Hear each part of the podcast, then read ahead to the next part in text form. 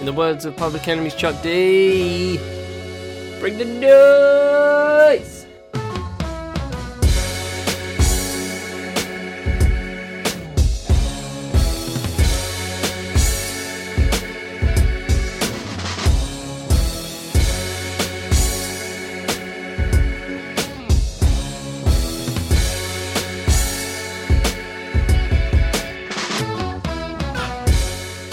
Fifth Element Podcast Network, I am Charlie Taylor, and this, this is what's good.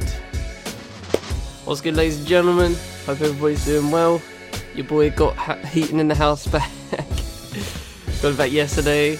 I guess I've, I've never been. i honestly, I was in bed at the time, and uh, the, the dude was in the garage, like sorting stuff out. And you know, my sister was in her, uh, her room, and she shouted across the whole hallway, saying like. Charlie, can you hear that? Ladies and gentlemen, I have never been so happy to hear pipes moving, honestly. Whee! It's been a it's been a long week. Been a long week of cold, cold, cold, but we're here, ladies and gentlemen. Uh, so I am doing well. I am feeling very good today. Honestly, I'm I the dog, and it was very, very calming. It felt very good. It felt I'm feeling confident right now. I'm feeling very fresh. Um, so you know, I'm, I'm feeling good, and I hope you guys are feeling well. Hope you guys had a good week so far. Uh, but let's get into it. Formalities, obviously, before we ever start, you know, email, Twitter, IG, Facebook, it's all there in the description. Wherever you are, wherever you're listening, however you're listening, uh, fifthelement.org.uk for the articles later, and I'll remind you of that later on in the show at the end. So let's get into the show. Let's get in. Let's, dive on in. Uh, to quote American Dad, dive on in. Uh, film and TV. I'm going for the BAFTAs super predictable, super predictable BAFTAs. I mean, um, you know, in terms of my predictions, they'll probably, you know, I, I kind of just, uh, I wasn't very, you know, uh, definitive in my predictions. So you know, it was, it was kind of, but I, but I knew what the ones that were going to be the most popular. If you know, if you know what I'm saying. So, uh, you know, but. It's, it's, uh, without further ado, let's just get into it. Let's just dive on, dive on in, as I as I keep saying. I'm not going to make that thing, by the way. I'm That's already annoying me the fact that I said it. Uh, BAFTA Fellowship went to um, Thelma Schoonmaker, the um, legendary editor, um, and that's actually quite interesting considering um, uh, the Oscars have uh, recently announced that they're cutting off film editing, cinematography, and I think uh, two more awards uh, from their uh, broadcasting, which is silly uh, beyond words. But let's continue. Uh, so, oh wait, oh wait, so they, oh, good for the Guardian. See, see, they went. Um, they did uh, some. Uh, they, they've they've done the list very weirdly. So best film is at the bottom, which I usually go down to the bottom for the you know for the that kind of stuff. But um, let's get into let's get into anyway. So let's start at the top this time. Outstanding British film went to the favourite. You will hear the favourite a lot during this. Just a spoiler alert. Um, best animated film: Spider-Man: Spider Verse. Facts. Yeah, that's that's pretty much it. I think Spider-Man: Spider Verse is just going to win every. Well, if it hasn't won every anime animation award, uh, you know, in the general category, you know, uh, how was it? How wouldn't it? Like, what else would you possibly pick? I'm not. I'm not picking Incredibles two. I ain't picking Isle Dogs. It's going to be Spider Man all day. Uh, production design, the favorite. You see, I'm I'm not kidding. I'm not kidding when you're going to hear it a lot. Uh, let's get into. Best sound. Best sound went to Bohemian Rhapsody. Uh, uh, it's a music biopic. I mean, the, the, sound has to be half decent. You know what I mean? So, no surprises there. Uh, best editing went to Vice, which is a uh, I can I can see that I can I can see that because you know it's a very um um uh I don't really know how to word it, but it's a very editing heavy you know looking film. So I can I can imagine I can imagine that uh, being you know if it's done well done, and obviously it was well done enough to win the BAFTA. So respect to that. Um, best documentary went to Free Solo, the um uh, the National Geographic documentary about um that guy climbing a basically climbing a cliff uh, without any harnesses and all that. So yeah, um, yeah, that's that's that's, that's pretty much the documentary right there. Uh, best makeup and hair called it. It was either the favorite or Mary Queen of Scots. It's going to be the favorite. There you go, another one there. Uh, best supporting actress Rachel Weisz for the favorite again. You know, uh, you know I've, I've said I've said it several times. There's two people for the favorite, and I feel like that's a bit unfair. They should add another one just in just for the just for the hell of it. But yeah, they gave it to Rachel Weisz, whatever. Uh, EE Rising Star Award, big up Letitia Wright. Facts, of course. Either her or Cynthia Erivo was going to win it. It's, uh, it's, it was a wrap, and uh, yeah, you know, Letitia Wright is totally deserving of it, and her speech was probably the best out of um, everybody else's. Uh, very moving, very uh, you know real, saying that she you know suffered suffered from depression you know, early in her career and was actually thinking of quitting until BAFTA gave her gave her an email saying she just wanted to join up with this uh, BAFTA um, uh, program, I guess, when you want to call it. So, yeah, very, very. If you if you're going to listen to any any watch any um, uh, speeches, I think Letitia Wright is the is the one to one to watch. Uh, best and uh, best adapted screenplay. Sorry. Uh, BlacKkKlansman, Spike Lee, big up Spike Lee, uh, and Dave Rabin, Rabinowitz, uh, Charlie Wachtel, and Kelvin Willmott. I'm actually surprised at that. I'm I'm very surprised that BAFTA actually picked it. I mean, you know, I've, I I wouldn't I, I think I said last time that I wouldn't mind if uh, BlacKkKlansman win it. I think I think they had a you know if they gave it a you know a, everyone a blank slate in terms and like a neutral footing. If they gave everyone equity, not equality, equity, and everyone was on the same platform, I think Black Hands would have a chance. But I didn't realize it was going to win it. Um, I'm quite surprised by that. So yeah, there you go. First first big surprise from the BAFTAs. There you go. First and probably the last. Uh, best original music went to A Star Is Born. Not surprised there. Uh, best original screenplay went to The Favourite. Uh, I, I'm, I will admit, I am quite surprised. I really thought they were just going to go for Green Book just to, not to, not to piss me off, you know. But I just, I just thought they would go for it just because. But yeah, no, no, okay, favorite, fair enough. I mean, yeah. So, so they're, they're getting. Let's be real, okay. The Baftas are for British films. They're supposed to celebrate British films. The Favourite is technically a British made film. Of course, they're to, you know, lean towards uh, stuff like The Favourite. And, you know, if it's quality enough, then they're to go for it. So, you know, it's, it's, it shouldn't be a surprise. Best Supporting Actor, Mahershala Ali. Facts, Green Book, of course. Uh, best Cinematography, Roma. Facts, Yep, saw that coming. Outstanding debut by British writer, writer, director, producer. Big up Michael Pearce and Lauren Dark for Beast. Uh, special, vi- special best. Interesting. Did not see that coming. I really didn't. I really thought it would go to uh, First Man or Ready Player One, to be honest, but or, or even Infinity War. But yeah, Black Panther. There you go. Big ups. Uh, best film not in the English language. It's Roma, of course. Why even bother having that category? You might as well just give it as a you know just a like lifetime achievement. Just choose it. Just just pick it. Unanimous decision. Uh, best costume design, the favorite again. Uh, best director, Alfonso Cuarón for Roma. Uh, best actor, Rami Malek, Bohemian Rhapsody. Still, still getting very. I'm, I, I, I feel like I need to see Bohemian Rhapsody just, just to see if the performance is actually good.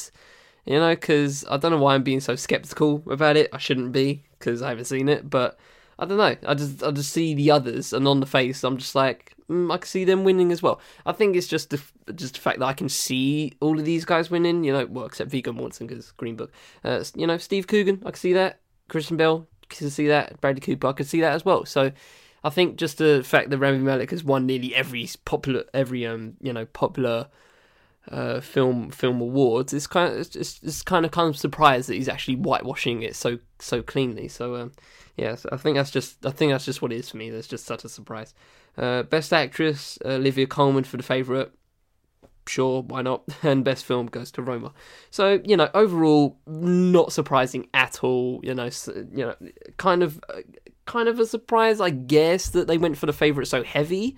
You know, favorite just practically washed the BAFTAs, and I don't think the Favourite is that good a film to, to, to have a wash at the BAFTAs. But again, it's a it's the BAFTAs, British film, celebrating British film, and you know it's just the logic. It's just the logical option, I guess, for them, uh, for the voters anyway. So if there was a you know a a scale to weigh weigh the others on, they will go for the favourite.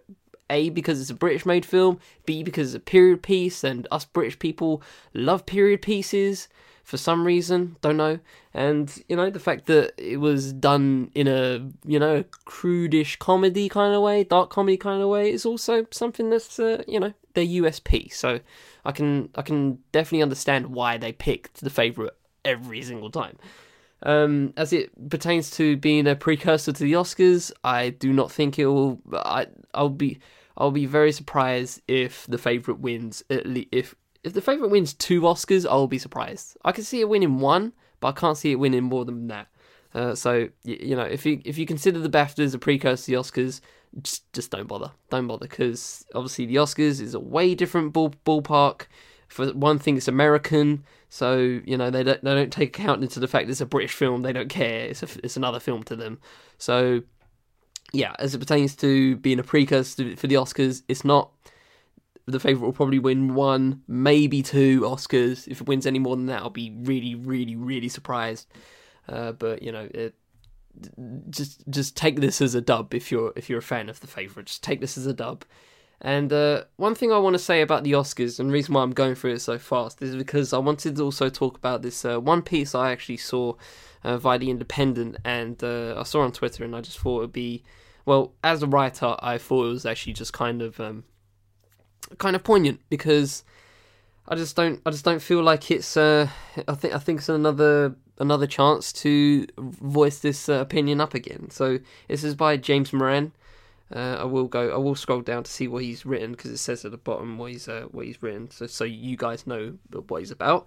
Uh, co uh, wrote Severance, Cockney vs Zombies, Tower Block, and episodes of Doctor Who, Torchwood, Spooks, and the upcoming rubbish world of Dave Spud. He's under no illusion that he'll ever win a BAFTA unless they unless they introduce a best kill zombie or swear word combo category. So, you know, pre established writers. Pre established, okay? So his the title is, as usual, writers were ignored at the BAFTAs. As a screenwriter, I know what that feels like. So he goes into it. Sunday's night's BAFTA ceremony was a glittering celebration of film, but to listen to all the speeches, you might think those films sprang out of nowhere pulling together like celestial fragments by by the genius of the director. Not a single winner thanked the writer. Wait, two winners did in the writing categories. They thanked their co-writers. At least film writers get televi- uh, televised awards. In the TV BAFTAs, writers aren't in the glitzy ceremony with the actors. They're shunted off into the non-televised craft awards. This isn't anything new, sadly. The auteur theory suggests that the director is marshalling everyone, and to be fair, one person has to be in charge to keep everyone on the same page. But they can be only they can only be on the same page if there are actually script pages. Sets must be built, locations secured, actors hired, scenes scheduled. It all starts with the script. So why are writers forgotten? Because everyone thinks they can write. Damn, if I haven't heard, you know, I I have I have said this, um, you know, to several people and probably on social media somewhere, but I, you know, I do believe anyone can write, but as it pertains to professionally, it's obviously a different ball game. You know, I, I say when I say anyone can write, I say that very, you know, broadly. Anyone can literally write. And if you want to write what you, you know, how you feel, or you want to write a story that you have in your head, by all means go for it. Writing is a universal art form, basically, and it's probably, is it the most universal art form? Maybe. May, maybe the most universal art form. Thinking about it, but um, again, that's a that's a very broad term as it pertains to being professional. Directors obviously think they can write, actors think they can write, and you know, in some circles they are actually encourage. You know, people, uh, actors and stuff, and uh, you know, everybody, everybody else, directors and such, they are encouraged to write their own stuff because, you know, in a film industry that is in, you know, infinitely hard to get to, you know, famously hard to, hard to get into, um, as um, you know, every film teacher has told me. You know, it's um, it's something that might be necessary. You know, if you have a if you have a script, you you you have something. You know what I mean? It's something concrete. It's something that you can look at. It's something that potential producers can look at. So, you know, uh, anyone can write, but sometimes it just um that that universe universality, if that's a word, you know, kind of just uh, shuns the actual art of it and the actual high art of it, and uh, you know, sometimes shuns the greats, you know, and, and, the people that actually do really good work, you know. Uh, but I, I digress. Uh, because anyone thinks they can write, the director or actor or exec can waltz in, make a few changes, and think they've written the entire thing. As the saying goes, where were you when the page was blank? Robert Re- Robert Riskin, Oscar-winning screenwriter of It Happened One Night, famously grew tired of the director Frank, Cap- Frank Capra hogging all the credit by claiming to quote put the Capra touch. Uh, on his work. So the legend goes, Riskin sent Capra 120 bound blank pages with a note saying, "Put I have never heard this. This is gold. Okay, let me let me just repeat.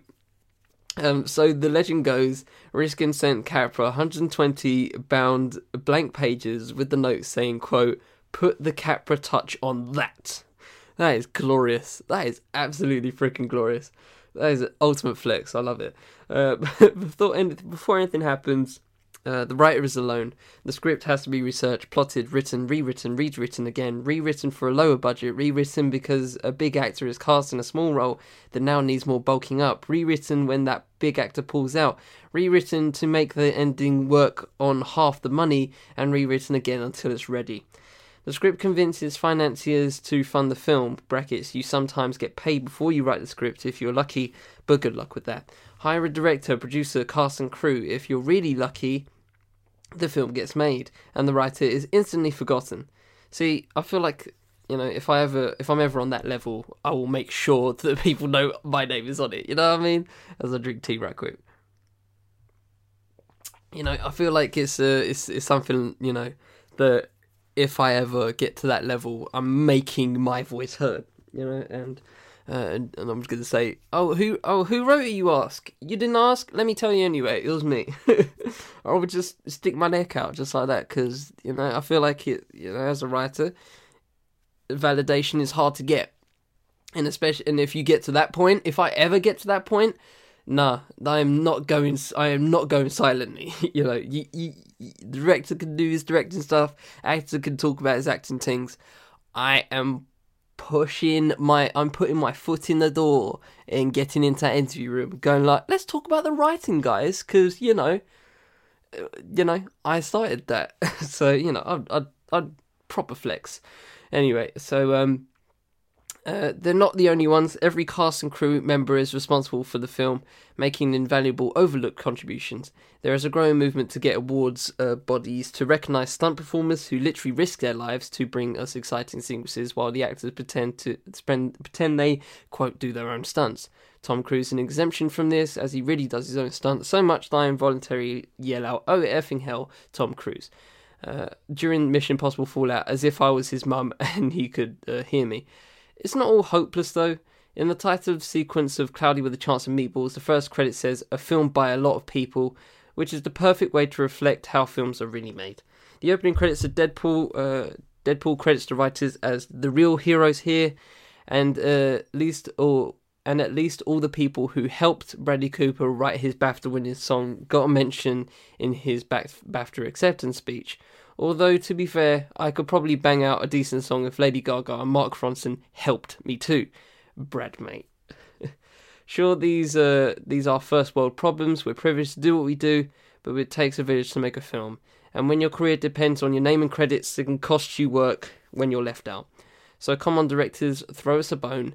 You you get all the credit anyway, so take a moment to remind people that someone wrote the film you're lifting a shiny award for. At least say we helped facts, all facts, and you know how can you how can you um, possibly battle that? You know how can you possibly battle that? You're going to say the writers don't deserve it? No, writers do deserve it. Writers deserve all credit, all credit, all the credit. I'm I'm I'm being very.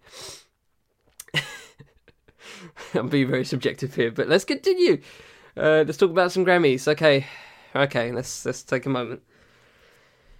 Let me just drink some tea right quick because this is about to be a long one.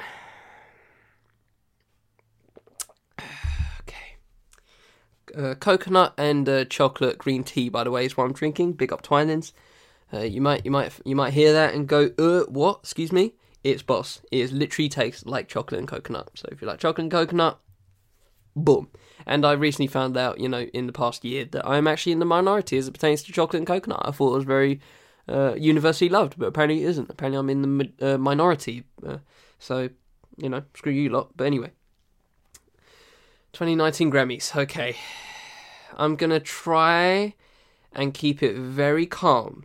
Okay? I'm just I'm just going to try and keep it super calm. Not going to rage much and you know, I'm going to I'm going to be professional about it. Okay, record of the year went to okay, read more. Right, let's read more. God damn it, Grammys. Grammy website. Um, this is America. Childish Gambino. I am not against that. I think I said this America should win every one nominated for, except the rap song performance. But let's get into it. Uh, record of the year. This is America. Boom. Uh, either that or All the Stars. I would have been fine, honestly. Should I get into album of the year? Uh, let me let me let me wait. Let me wait on album of the year. Let me wait. I'll I'll, I'll save that for later. Uh, song of the year also went to Childish Gambino. This is America. Completely happy with that. Okay, here comes the BS. Uh, best new artist? No. This is a straight up no for me. Uh, shout out to um, shout out to Faisal actually, because uh, he said on he said on Twitter recently that um, whoever's managing Dua Lipa is doing an amazing job because she is overhyped to hell. I said this last year, right, when the Brits came out, uh, and she had like I think the most nominations out of everybody. I was like, really? I, I think I was being I was being very glib at the time, going, "Who is Dua Lipa?" I've heard I heard, at that point I heard of Dua Lipa. I heard that one song that she was popular for. I, I forgot what it's called. And yeah, I mean, other than that, I've heard none of Dua Lipa, and I I'm, I don't understand how she won Best New Artist here. Chloe and Halle better. Her, her, right? Her won so many. Okay, she won. She I, am not going to spoil it, but she won Grammys, okay, this year. How the hell does she not win Best New Artist? It doesn't make sense. It just doesn't make sense. Dua Lipa was not nominated for anything else that I don't that I know about. I don't get it. I don't get how she won this. I really don't understand. Jorja Smith. Hell, Bebe Rexha. I don't care. All of them better than Dua Lipa. I don't know Margo Price. I haven't heard anything from Greta Van Fleet. I don't know Luke Combs, but Chloe and Halle, Jorja Smith, and especially her should have won that. Unbelievable. That is unbelievable that Dua Lipa won. I don't care. I, I just don't understand it. Really don't. Uh, pop, I could not care less about pop. Honestly, I'm not gonna get. I'm not gonna bother. Let's get into the album of the year just to get the general field out of the way. Uh, it went to Chloe Musgraves, uh, Kacey, Kacey Musgraves. Sorry, Chloe. Who's Chloe? Uh, Golden Hour country. I think it's a country fusion album, something like that. Um, from what I've heard, I still think it should have been Dirty Computer. I've or her actually.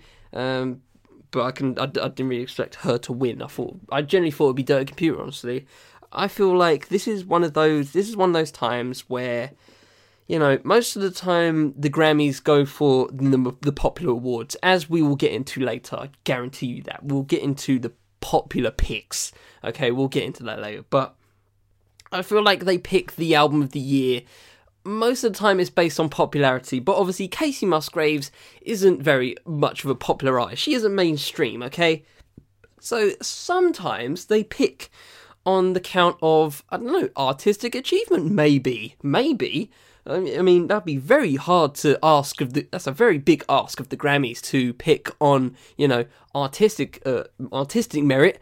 But heaven forbid, most of the time they pick off popularity because they don't know anything about the category they're voting for. They really do. They really, really do. And I feel like I have a, a solution to actually, you know, cure that. But um, I'll, that's that's for a, that's for another show or another article. Actually, I might do it for a five E article. Stay tuned for that. But um yeah, so I feel like they picked this, you know, for an artistic achievement. Obviously, not a popularity pick because Kacey Musgraves is not a popularity person. Uh, I've never heard of her until she got nominated. So you know, and I'm, I feel like I'm pretty plugged into to music. Maybe not you know mainstream music or popular music, but I feel like I'm plugged into in some form fashion. But uh, so with that said, if you're gonna go for the artistic achievement and for the potential, you know, through the looking glass, trying to look into the future, crystal ball, what is the album that's going to inspire the next generation? I feel like Dirty Computer by Janelle Monáe is one of those albums. I I I hardly see anyone going in 20 years going, oh yeah, I saw Kacey Musgraves go up for album of the year and I was inspired. I'm sorry, it's it's not like that. It's not like that. I, I don't think it'll be like that. And if I'm and if it and if it happens twenty years, I will come I will come on here if this show is still on twenty years, and I will say oh, I was wrong. But I I just don't see it. and I feel like for the time, even for the for the for the for the time and for the future, for the present and for the future, I feel like Dirty Computer is the perfect pick for album of the year. I think nobody can have qualms against that, against picking Dirty Computer. I don't think anybody could have qualms with it. It is a feminist album, a black woman. Uh, what is more? What is more current than that? What is more current than that? So and and it kind of pisses me off because you know they pick this. You know, I I highly assume because of artistic achievement instead of popularity, but then again they picked Taylor Swift twice over Kendrick. So especially To Pimp a Butterfly, which is in my opinion the greatest hip hop album and top five album in music history, objectively and subjectively. you know how you want to weigh that is up to you. But yeah, you know, they picked that strictly off popularity. They picked Taylor Swift off popularity, but then again, they picked this because of artistic achievement. This is why the Grammys suck because they can't, they don't have a criteria. They don't have a criteria. They either pick it because of popularity or they actually do their, you know, due diligence as Grammy voters and actually pick the artistic achieve the thing that is worth, you know, artistic merit to pick for the album of the year. Uh, and you know, it's just it's just two stepping. They're just two stepping and then just moving the goalposts. That's basically what they're doing. So it's bollocks anyway. But um, let's get into uh, let's get into the more uh, lessons uh, before I actually get into the to rap because I want to get into rap last and also R and B as well. Uh, music video, best music video. This is America, of course. Facts. You know, I, I wouldn't have picked any of the others to be honest. Um, I wouldn't have been you know, against ape shit or you know, I'm not racist or even Pink by or even Mumbo Jumbo by Tierra Whack. No, not against those, but I've it's obviously going to be Childish Gambino. Uh, big up, um, a uh, Hiro Murai as well, uh, director of the director of the whole thing.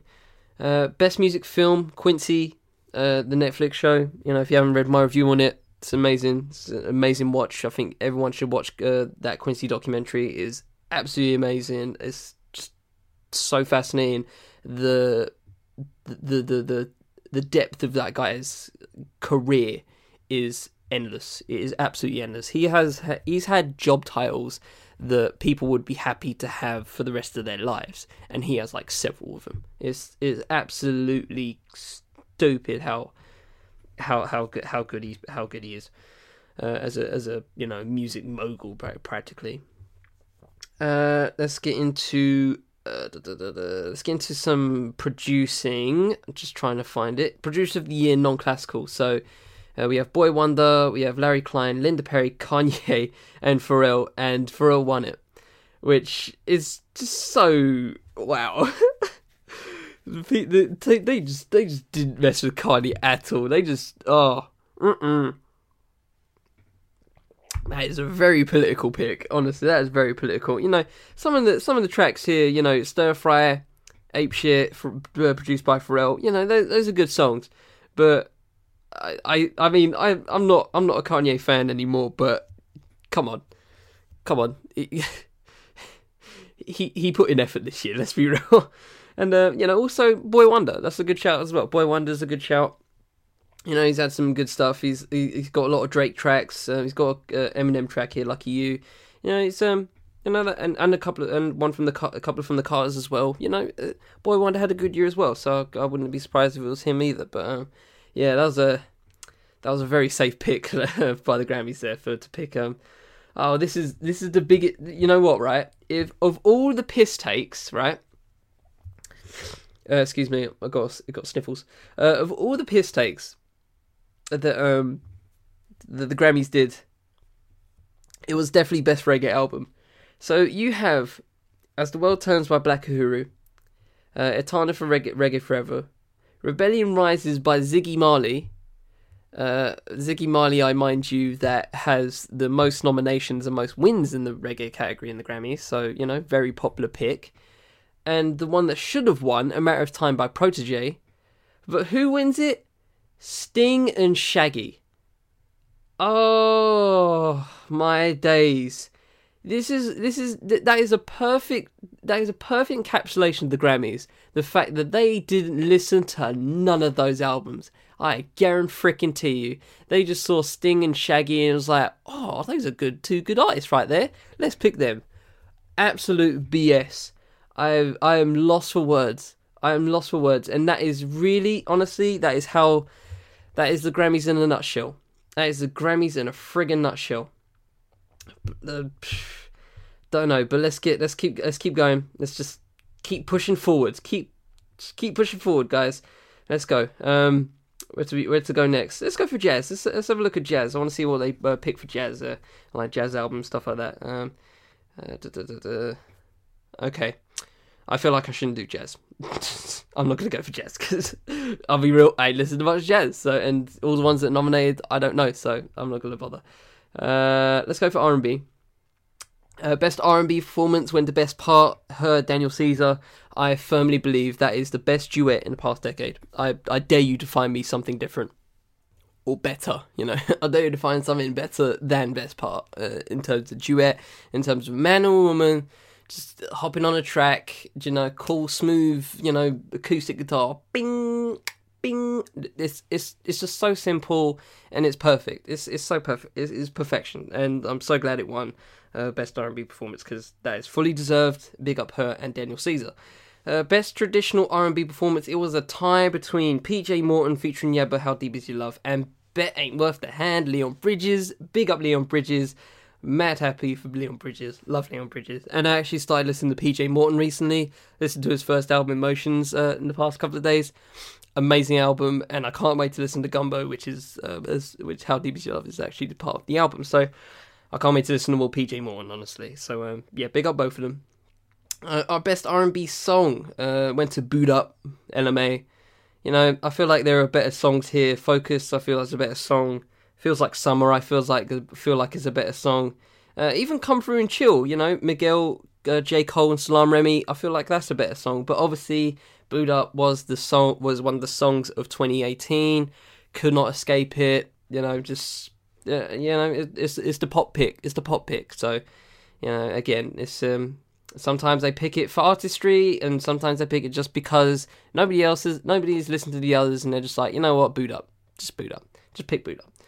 They just they just they just wash their hands of it. Uh, best urban contemporary album, excuse me, which again don't know what that means. Uh, it says here for albums containing at least 51% playing time of newly recorded contemporary vocal tracks, derivative R&B, again, black shit. That's basically what they mean. Black black music um, that just don't fit into rap or R and B fully. Um, went to Everything Is Love by the Carters. Mm, I'm kind of I'm kind of uh, you know I feel like Warren Legend Miguel probably should have won, or even the Kids All Right. Honestly, I feel like that was a better album for me personally. I felt like it was a better listen. I enjoyed Kids All Right by Chloe and Halle a lot. Love Chloe and Halle. Um, but um, yeah, again, pop pick I think uh, in my mind. Beyonce, Jay Z. How can you not pick them? And best R&B album uh, went to her for her, and uh, yeah, I'm completely fine with that. I would have gone to Good Thing, uh, Leon Bridges, uh, but yeah, her is an amazing artist. I mean, she is. Um, she, she's just she's just great. I mean, I don't I don't I haven't heard a bad song from her yet. Uh, I'll say that again, and it, I think it's just factual. Honestly, I, I haven't heard a bad song from her yet. Uh, and I've listened to all the tracks from uh, from from beginning to end uh, so far. So she's she's just on a she's just on a hot streak, and I and you know the the support she has from industry from the industry and even from you know legends of the game. So much support for her, so much support, and I feel like she's just a, she's just going to be the the the the biggest artist of our generation. I actually, wow, I did say that, didn't I? Yeah, I mean, I mean, I said it. and I'll I'll stick by it. Honestly, I feel like in terms of R and B, I feel like her will be the biggest artist. That not the okay, not the biggest because obviously popularity is always um, something different. But I feel like she'll be the greatest creative force. I guess let me let me rephrase that: the greatest creative force in R and B. And I feel like in terms of artistry, she'll be up there in a higher echelon by the time her career's ended. And just to say, she's younger than me. Okay, she is under twenty two. I think she's I think she's twenty one. I think so uh, 21, 22, 23. one, she's in her early 20s. You know I mean? She's just getting started. So, and she's already getting Grammys. So, absolute, absolute beast. Anyway, so let's finish off with the rap category. Okay, Right. So uh, best rap performance went to it was a tie again. I say I'm I'm I'm getting skeptical with these ties. I feel like a tie should be like a once in a lifetime kind of thing, and now it's happened twice in one Grammys. I feel I feel like complete cop out. It's just it's, it's a bit it's a bit dead. Honestly, it's a bit of a, a bit dead. But um, let's let's continue. Uh, King's dead. Kendrick, Jay Rock, Future, and James Blake, and and also bubbling uh, Anderson .Paak. Completely fine with that yeah, completely fine with that as a performance. Um, yeah, I, I, I totally get that. I, I probably would have gone for bubbling uh, more often. I would have even gone nice for what Drake, honestly. Uh, but you know, uh, I'm fine. With, I'm fine with that as a tie. Big up Jay Rock, and I feel I firmly believe that Jay Rock had. You know, if we're talking about best comebacks of 2018, you know, you lot talking about Soulja Boy, you're talking about Tyga. No, Jay Rock. The dude came back from a uh, from being hospitalized in a motor accident and still gave you a boss album. I mean, what does that tell you? Comeback, that's what it tells you. Anyway, let's get into it. And also Sicko Mode, actually, for Best Rap Performance. I could have won it, but hey.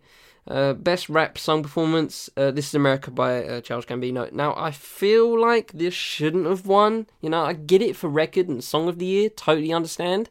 Uh, the politics of that, especially, the political pick, uh, in my mind, but I feel like if we're talking about best rap song performance, performance, I feel like this should have gone to at least to Kendrick and SZA All the Stars. I really generally think that it should have gone to them. Um, but yeah, yeah, they just went for Charles Gambino. They just completely gave him the whitewash, and I, I'm, I'm, i guess I'm fine with that. You know, I like, I like me some Gambino, so it's all good. Uh, best rap song, yeah, it's a bit of a cop out. Went to went to God's Plan. You know, the popular pick again. Uh, could have easily given it to um. Uh, well, actually, what's the what's the criteria for this. The Songwriters Award, songwriting. So we're talking about songwriting. Yeah, shouldn't have gone to King God's Plan. It honestly either win, win. Why not? If we're, if we're talking about if we're talking about you know songwriting, I feel like win's a better songwriting than God's Plan. Uh, you know, but if we're talking about properly songwriting, lucky you, come on, Eminem, Joyner Lucas. If we're talking about lyricism, that's the best out of the five. Uh, and also sicko mode. Come on, it's just it's just a bit. It's a cop out again. It's whack. God's plan. Psh, nah, whack. And we get to the final one Best Rap Album Invasion of Privacy, Cardi B. So, you know, I've heard everyone talk about it. You know, everyone tiptoeing across the fact that, you know, not trying to shit on Cardi B, but let's be real. You know, um, you know, let Cardi B be great. No, no, no, no, no. And you know what? I will. I, uh, you know, what I say will not put a cloud over her head. It is fine, okay? I'm going to be completely real. She should not have won that award, okay? I am not knocking the fact that Cardi B won it. I am, I'm cool, fine, cool. I'm I'm liking the historic element. You know, it's um, uh, she's the first. Uh, was it the first uh, black woman to win uh, best rap album. I think. I think. I think that's a. You know, you, you could say Lauryn Hill, but that was classed as an R and B album for some reason. Um, but yeah, you know, the historical element, I'm completely fine with that. I am supportive of that. But if we are talking about rap album, about a album with raps in it, uh, as they describe it, for albums containing at least 51% uh, playing time of new rap recordings, Invasion of Privacy is probably the fourth, if not the fifth, worst album on this list. We have Swimming by Mac Miller, Victory Lap, Nipsey Hussle, Daytona Pusha T, Astro World Travis Scott. I firmly believe that Astro World, Daytona, and Victory Lap are better than Invasion of Privacy. This is my opinion, ladies and gentlemen. I am not, you know, I'm not, I'm not angry about the fact that she won. It's the Grammys. You know, I'm. T- is I haven't in I like award shows. I, I'm just gonna be real. I like award shows, but I know I'm prepared for this bollocks. I'm prepared for bollocks. There's been a lot of bollocks in this Grammy Awards. A lot of it. Uh, they just picked Childish Gambino just because it was Childish Gambino. Cause just because it was This Is America. You know, if we're being real, you know, lyrically, they shouldn't have won it. It shouldn't have won any of them. But you know, I'm glad it won because of the because they're actually taking notice of some things. But if we're talking about a rap album, and if you're a rap fan, if you like hip hop, right? This is not if you're a dude. This is not if you're a woman, right? Let's take that out of the equation. Let's take genders out of the equation. Let's see, let's take race out of the equation, all right? If you are a hip hop fan, if you like rap music, are you seriously telling me that out of those five albums, the Invasion of Privacy is the best album out of the five? Tell, be honest. Take gender, take race, just stick with stick with the beats and bars of the album and whatever trimmings you want to add on, storyline, whatever, length of the project, whatever. You can add all of those technical bits if you want to your criterion. Is that the best al- rap album of this year? No, it's not. Again, I am fine with her winning. I, it's the Grammys. Don't care. You know, in the grand scheme of things, it's an award. You know, awards don't matter. And she's flexing, and good, good for her. And you know, people are you know sh- shitting on Nicki Minaj the fact she hasn't won one, and you know, giving her the crying Jordan emojis. And you know, while that's all fine, fun and games, you know, and you know, eh, just be just be factual with me. Is that the best rap album of 2018? No. I can I can give you a list right now of 10 albums, be- 10 rap albums, strictly rap, hip hop, rap, whatever you want to call it, better than Invasion of Privacy. You want you want me to go? Okay, I will go. Khrysis in Elzhi, Jericho Jackson, Prime 2, um, what else? Um, um, I'll take out the British albums just just for, just for the kicks. J Cole, KOD, and obviously he doesn't uh, you know go for Grammys, so you know that's fine. Royce Five Nine, Book of Ryan, Akua Naru, Blackest Joy. That's even the, that's the best female album for putting genders in it. That's the best black female best. That's the best album for a black female this uh, last year. For being real, uh, Daytona, of course. I don't consider an album, but yeah, obviously. Uh, continuing, uh, Black Thought, Ninth Wonder, Soul, uh, Streams of Thought. That's an EP technically. Uh, Jay Rock Redemption. Uh, where else are we going? Where else are we going? Uh, is that Buddy and Buddy, Harlan and Harlan and Alondra, uh, Taboo, Denzel Curry, uh, Travis Scott, Astro World. screw it. Uh, what else have we got for Murs, Strange Journey into the Unimaginable? What else are we going? Noname, Room 25. you know what I mean? How many have I named so far? I'll name a couple more. Screw it. Brockhampton, Iridescence. Saba, Care for Me, Reason, there you have it. Logic, uh, Young Sinatra Part 4, uh, Ghostface Killah, Lost Tapes. Uh, what else we got? What else we got? Mick Jenkins, Pieces of a Man, Nipsey Hussle, Victory Lap. Uh, Currency, Freddie Gibbs and the Alchemist, Fetti, Boss album, and some Paak Oxnard, and obviously that came out very late. Um, uh, to be to be um, considered. Jid DiCaprio two, Earl Sweatshirt, some rap songs, Phonte, No News is Good News. How many albums did I just name out of the off the you know off off the list I of albums I li- rap albums I listen to? You know what I mean? So I'm take and I'm not again not hating on Cardi B. Okay, not hating on Cardi B. I could not care less about it, right? But I'm just being I'm just being passionate about my culture right here. I'm talking about rap. I'm talking about hip hop, okay? If we're being factual, that is not the best rap album. And I've, you know, I'll stop there. I've made my point. I'm just saying. I'm just saying. If you, if if if you if you take if you take all the all the extra stuff out of it, and if you objectively looked at it, objectively listen to all the projects, you will know what I'm talking about. So let's continue. Um, that's the Grammys for you politics, BS, lazy picks, just because it's you know they don't listen to anything else. Uh, they probably listen. I get. I, I bet you right. I have. I I actually bet you the fifty percent of the of the voters in Grammys uh, listen to less music than I did last year. I guarantee you. I literally have. I I put money on that, and obviously there's no way to do that. But I literally put money on that. Honestly. Uh, how long have we got? Okay, we, we went on long for that. uh, so let's go into let's get into some sports right quick. So um, you know, I uh, want to talk about some NBA. Uh, trade deadline happened, uh, been and gone. and uh, there's a lot of good, a lot of good trades. You know, the the Eastern Conference is finally getting stronger. There's finally an arms race in the Eastern Conference. Now I'm loving that. I'm loving the you know the balance that is uh, coming now.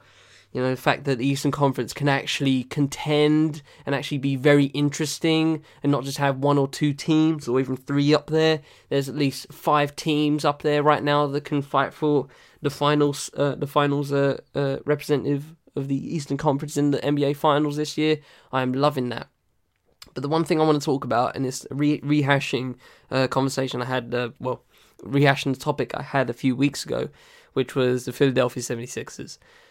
Um, as you, if you listened to last last time I talked about the Philadelphia 76ers, you know, and if you're an NBA fan in general, you know that the Philadelphia 76ers in the past few years have been on this process, uh, trust the process, you know, all this all this uh, BS, and um, uh, it's uh, it's they they finally got all in.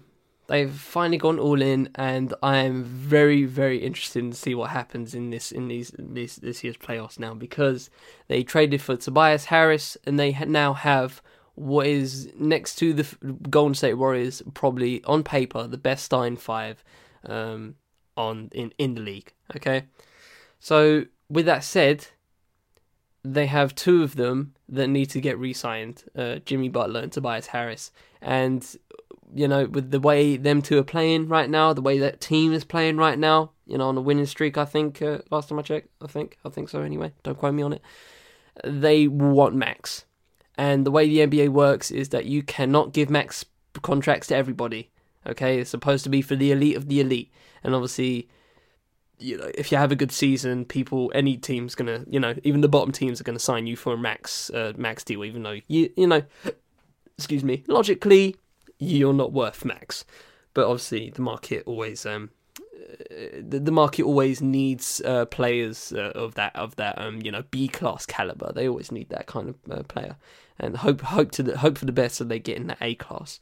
But um, yeah, so this is basically Philadelphia 76ers after all them years of tanking, all them years of tanking, are finally going all in, and I am, you know, I'm praying on their downfall. I, I don't know. I well, I do know why because the tanking was just absolutely disgusting to me, absolutely disgusting to look at, and um, you know, I was I'm. I, I really, I really hope it, it all just falls apart. So if and if they don't get to the finals this year, that is it. That is it. Honestly, you know they'll still have Joel Embiid, they'll still have Ben Simmons, they'll still have JJ Redick. Okay, and when they had those three, you know they weren't doing all right. They were like meddling. Uh, uh, you know, they were in the top five, but you know they weren't gonna make waves in the finals. You know, I mean, they weren't gonna make the finals.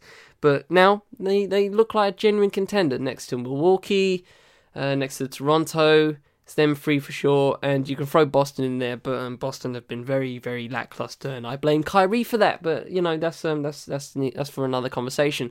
But um, I I can't wait for the playoffs. This is this is basically what my uh, recap of the trade deadline. I cannot wait for the playoffs because I just want to see how Philadelphia 76ers do after five years of tanking, five years of all that unnecessary tanking, where they had so many chances to actually build an actual team of actual worth, but then they just kept tanking and kept tanking and kept tanking, and it was absolute eyesore, absolute disgrace to watch.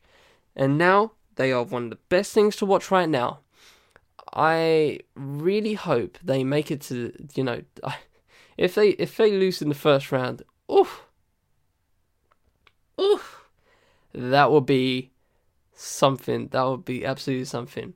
And uh, you know, a little bit on the Western Conference. You know, the Warriors are the Warriors. Uh, Denver actually looking good. You know, still looking good. Uh, OKC are now genuine contenders.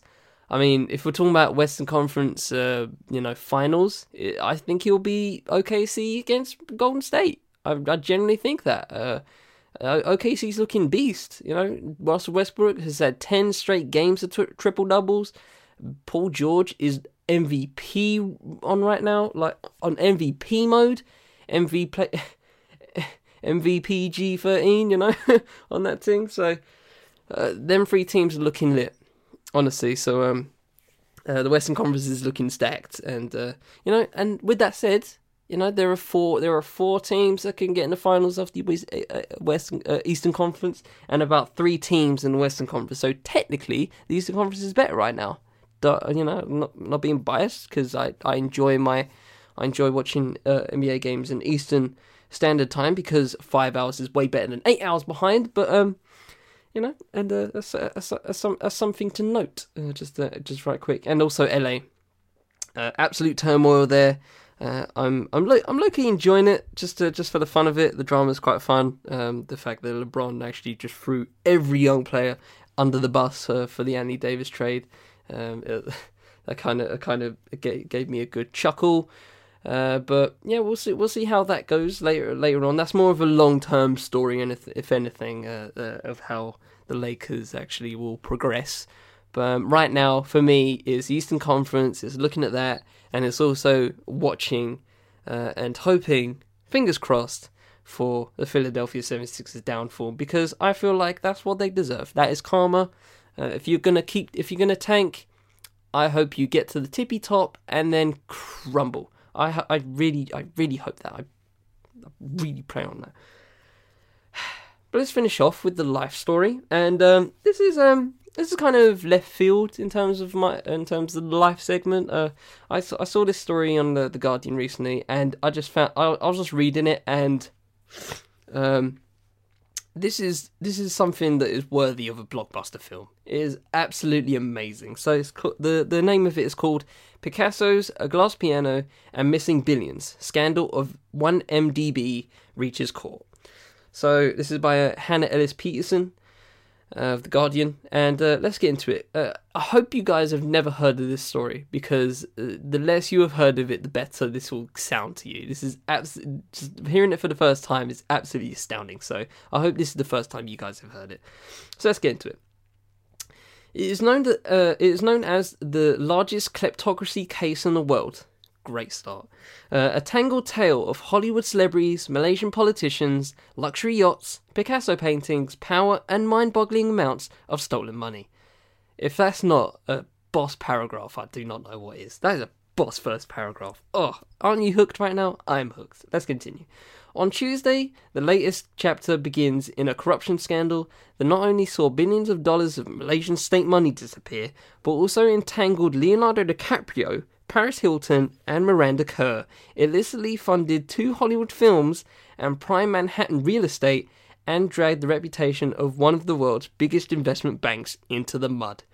In a Kuala Lumpur court, the former Malaysian Prime Minister Najib Razak will stand trial for his alleged role in the 1MDB saga and what prosecutors will say uh, were elaborate attempts to cover it up. Najib, who has constant, consistently denied all charges, is the first ex Prime Minister of Malaysia to face charges of corruption while in office. Uh, the anticipated airing of dirty political laundry in court over the next few months, in particular how, how in particular how Najib and his wife allegedly spent the millions of embezzled money, already has the country on tenterhooks. Uh, Quote, this trial is hugely important for Malaysia, unquote, said Bridget Welsh, Associate Professor, professor of Political Science at uh, John Cabot University, who is an expert on Malaysian politics. Imagine being an expert on Malaysian politics. What a niche, what a niche thing to be an expert at. I love that. Uh, quote, this is not just an issue of accountability. This is a huge international scandal which has really shamed Malaysia, unquote. A global scandal. Uh, the ramifications of the trial will be felt not just in Malaysia, but globally. It was US Attorney General Loretta Lynch who described 1MDB as, quote, the largest kleptocracy case in the world. And 1MDB investi- investigations ongoing in 12 countries. 12 countries. Great. This is, this is shaping up to be such a great film. Such a blockbuster of a film. I love it. Uh, in the US, the Justice Department charged two former Goldman Sachs bankers uh, with conspiring to launder billions of dollars embezzled from Malaysia's State Development Fund. Quote, this trial involves not just uh, Malaysia and Najib, this involves the whole global financial system and the people who game the system to their advantage, added Welsh. The 1MDB scandal began in 2009 when a newly sworn in Najib uh, set up and oversaw a government fund titled One Malaysia Development Berhad or 1MDB, whose intended purpose was helping attract foreign investment in Malaysia. Instead, over the next five years, uh, billions of dollars were either embezzled out of the country or laundered through subsidiary companies by those who ran it. It is alleged about a quarter of the stolen funds ended up in the Najib's personal bank account, funding lavish credit card spending sprees by him and his wife, uh, Ro- uh, Rosmah Mansor. Uh, even more extravagant was the spending by financier Joe, Joe is a JHO, so I'm going to say Joe, uh, Joe Low, uh, a friend of Najib's stepson Riza Aziz, who was an informal consultant on 1MDB. See, I say 1MDB and I keep thinking of IMDb, the internet movie database. It's, it's weird, but anyway. Uh, he allegedly siphoned billions from the fund, using it to buy vast amounts of prime Manhattan real estate, $8.1 million worth of jewellery, and a glass piano for Australian model Miranda Kerr, a Picasso painting, an Oscar statuette for Leonardo DiCaprio, super yachts, and to throw ostentatious parties attended by the likes of Paris Hilton, Lindsay Lohan, and Jamie Foxx. He even bankrolled Hollywood movie The Wolf of Wall Street. What? Yo, this is exactly the fi- that is exactly the film I was thinking of, right? When I was thinking, you know, when I read this initially, I was just like, this is literally the Wolf of Wall Street. This is great. This is the Wolf of Wall Street on steroids.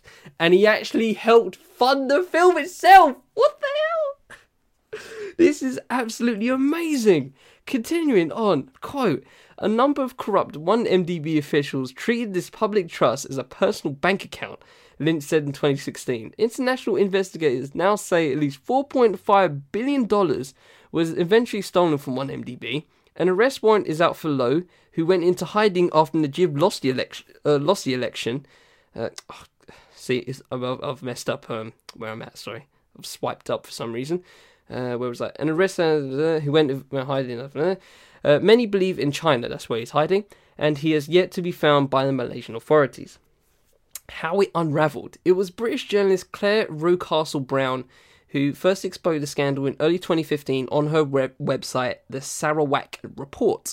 Uh, Najib later organised an arrest warrant for Rewcastle Brown, fired the Attorney General who's investigating 1MDB, placed the damning report under the Official Secrets Act, and removed all anti-corruption officers who were part of the investigation. Oh, that's that's um that's uh That's very in the. That's, that's, isn't that kind of a foreshadowing to what's Trump, what, what's happening with Trump, in it? Anyway, continue. Uh, a subsequent 1MDB probe carried out under Najib's watch and widely considered to be a farce, then cleared the Prime Minister of all charges. Of course, it did. Uh, for Rewcastle Brown, the prospect of seeing Najib, who was in power for nine years before he was toppled in the election in May last year, on trial after so many years of being persecuted by his administration in her bid to expose 1MDB was, quote, surreal. Another quote It is quite something to see that he is now in the dock, although I take no pleasure in his downfall, she said. It is a tribute to the public, uh, to the power of public opinion which Najib failed to judge. Even before it had reached the Malaysian High Court, the revived 1MDB investigation, instigated by the new government as soon as they took power in May last year, already had the country gripped. Raids on Najib's property saw the police seize a cache of luxury goods worth up to $273 million, including, oh, wow, 1,400 necklaces, 567 designer handbags, 423 watches, 22, uh, 2,200 rings, 1,600 brooches, and 14 tiaras, the biggest seizure of its kind in Malaysian history. Subsequently, Najib was arrested on four separate occasions, the latest on Friday as he sat having an anniversary dinner with his wife. He faces a total of 42 charges relating to 1MDB, ranging from corruption and money laundering to abuse of power, taking legal, illegal bribes, and criminal breach of trust. His wife is facing 16 criminal charges. Both have pleaded not guilty to all counts, and speaking after being arrested a second time in September last year, Najib told reporters, quote, I am not a thief, but I am happy because now I have the opportunity to clear my name on this issue once and for all. If found guilty and given consecutive sentences, 65 year old Najib could be facing years, if not a lifetime, behind bars. Tuesday's trial is the first of three 1MDB related trials that he is due to face and focuses on three charges of money laundering, three criminal three of criminal breach of trust, and one of abuse of power relating to a sum of 42 million Malaysian ringgit, uh, which is 10 million dollars, uh, which is, which was transferred from a 1MDB uh, subsidiary company SRC International into Najib's bank account. At a later date, he's, at a later date, he is due to face more face two more 1MDB trials, first relating to a sum of $681 million, which Najib have maintained was a gift from a Saudi prince. what an excuse! Amazing. And another on, mul- on multiple charges of abuse of power. Separately from 1MDB, Najib is also due to face trial for charges relating to misappropriated funds from his party UMNO. He has pleaded not guilty to all charges if this is not the greatest, the greatest, you know, crime of the 21st century, honestly, this is absolutely outstanding. This is this needs to be a blockbuster film yesterday. Bro, you cannot write it. You can't write it. Oh, oh let's let's take a moment. Let's let that wash over each other. Let's let's let's have that wash over because the fact that the greatest the greatest part the greatest part is how throughout all that and I guarantee you right I, I hope you had the same thought as me as you as you were listening to me reading that right the first few paragraphs. I hope you guys were thinking this is so Wolf of Wall Street. And then the dude actually funded helped fund Wolf of Wall Street. You cannot write it. That is absolute freaking gold Hollywood, get on this. This is an Oscar winner immediately. Someone get Adam McKay right on this right now. Get Adam McKay, get Martin Scorsese to direct it. He directed Wolf of Wall Street. It is right in the wheelhouse. You might as well consider it a sequel. Consider an absolutely meta sequel. I absolutely love it. Get Leonardo DiCaprio to be as to act as himself, as a himself credit. Get Miranda Kerr as a himself credit uh, her self credit. Do all of that. Just make it super meta, like it's Entourage. It is that is glorious. That is absolutely glorious. And if hey hey, I'll write the script. Screw it. I'll write the script, and you know what I'll do? I will take all the credit. and on that note, that has been what's good with Charlie Taylor. Hope you enjoyed the show as my new SIM card falls on the plate. Uh, hope you enjoyed the show. I've, I've I've thoroughly enjoyed this one. That is that is the greatest story of all time. I I need to see that on cinemas in less than two years, uh, and if it does, you will you will know where it came from first. uh, you know where you heard it first. Uh, if you want to, you know, uh, hit up the hit me up in any sort of way, you know, you got the email, you got the Twitter, you got the IG, you got the Facebook. Uh, it's all in the descriptions below wherever you're listening. Uh, if you want to read any of the articles, including that amazing 1MDB story, that will be on the fifthelement.org.uk uh, as part of the article for this, and this particular show will be embedded as you read. Uh, so, yeah, from the Fifth Element Podcast Network, I have been Charlie Taylor. This has been What's Good. Hope you have a good week. and I'll see you guys next Thursday. Take it easy, ladies and gentlemen.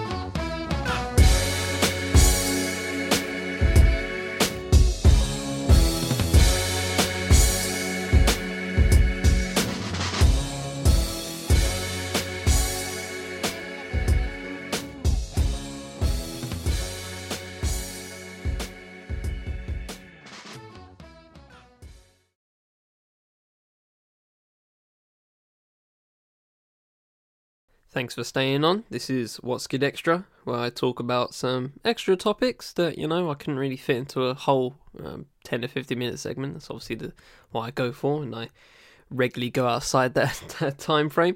But um, yeah, this is uh, just a couple of uh, things that I saw during the week and I thought was uh, worth talking about if, as, it pertains, as it pertains to either me or, you know, someone I thought uh, you guys might find interesting. So, as I load my phone again, because it actually died, this is actually the second time I'm trying to record this.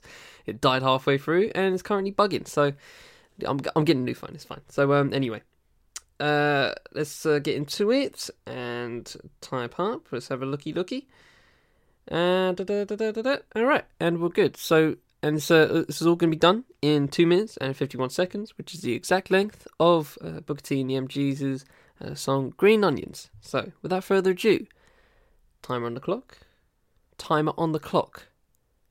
Is that the right way of saying it? Anyway, three, two, one, go. So, uh, let's talk about the 40th birthday, 40th anniversary of The Warriors, cult classic. If you haven't seen The Warriors, please go watch it. It's an absolute amazing film. Uh, and uh, if you haven't read the book uh, by um, Sol Yurick uh, by the same name, totally different from the film. Uh, Paramount, you know, really, really censored the whole idea of it, and you know, but but you know, as a film, it's still great. It's an amazing, just like you know, independent piece. Directed by Walter Hill, and you know it's just and also the video game on PS2. That is actually one of the best Rockstar games um, of all time. Do not at me, honestly, because uh, you know we talk about GTA all the time, and you know, you know we get that, and Max Payne and other stuff like that. I think I think Max Payne's Rockstar. I think it is. Um, don't quote me on that. And um, yeah, you know there are other games that Rockstar have done, but The Warriors is oh, such a great game, such a PS2 classic. Absolutely love it. And uh, so I was watching uh, Genius's for the record again, and uh, th- this week they were talking about Drake and classics because his uh, mixtape so far gone is his 10 years anniversary. Um, aside from uh, if Drake has any classics, which he doesn't, um, they were talking about what is a classic, and you know I have my criteria, and everyone else has, has their criteria as hip hop fans. But um, one thing that really irked me about them was that they, they had a consensus of uh, you know an album having a maximum of three skips, you know skipping songs and I feel like if an album's a classic, it should be non-skippable, like no skips. Is am I am I in the minority here? I feel like if you're listening to an album and you you know you really love it, you should have no skips. You know, you should be you should be listening it listening to it front to back. Am I am I wrong here? I feel I feel like I'm in. I hope I'm not in the minority because I just think that's common logic. I mean, there are other, there are loads of um, there are loads of good albums that I don't skip. You know what I mean? And there are loads of great albums where I do skip a song or two.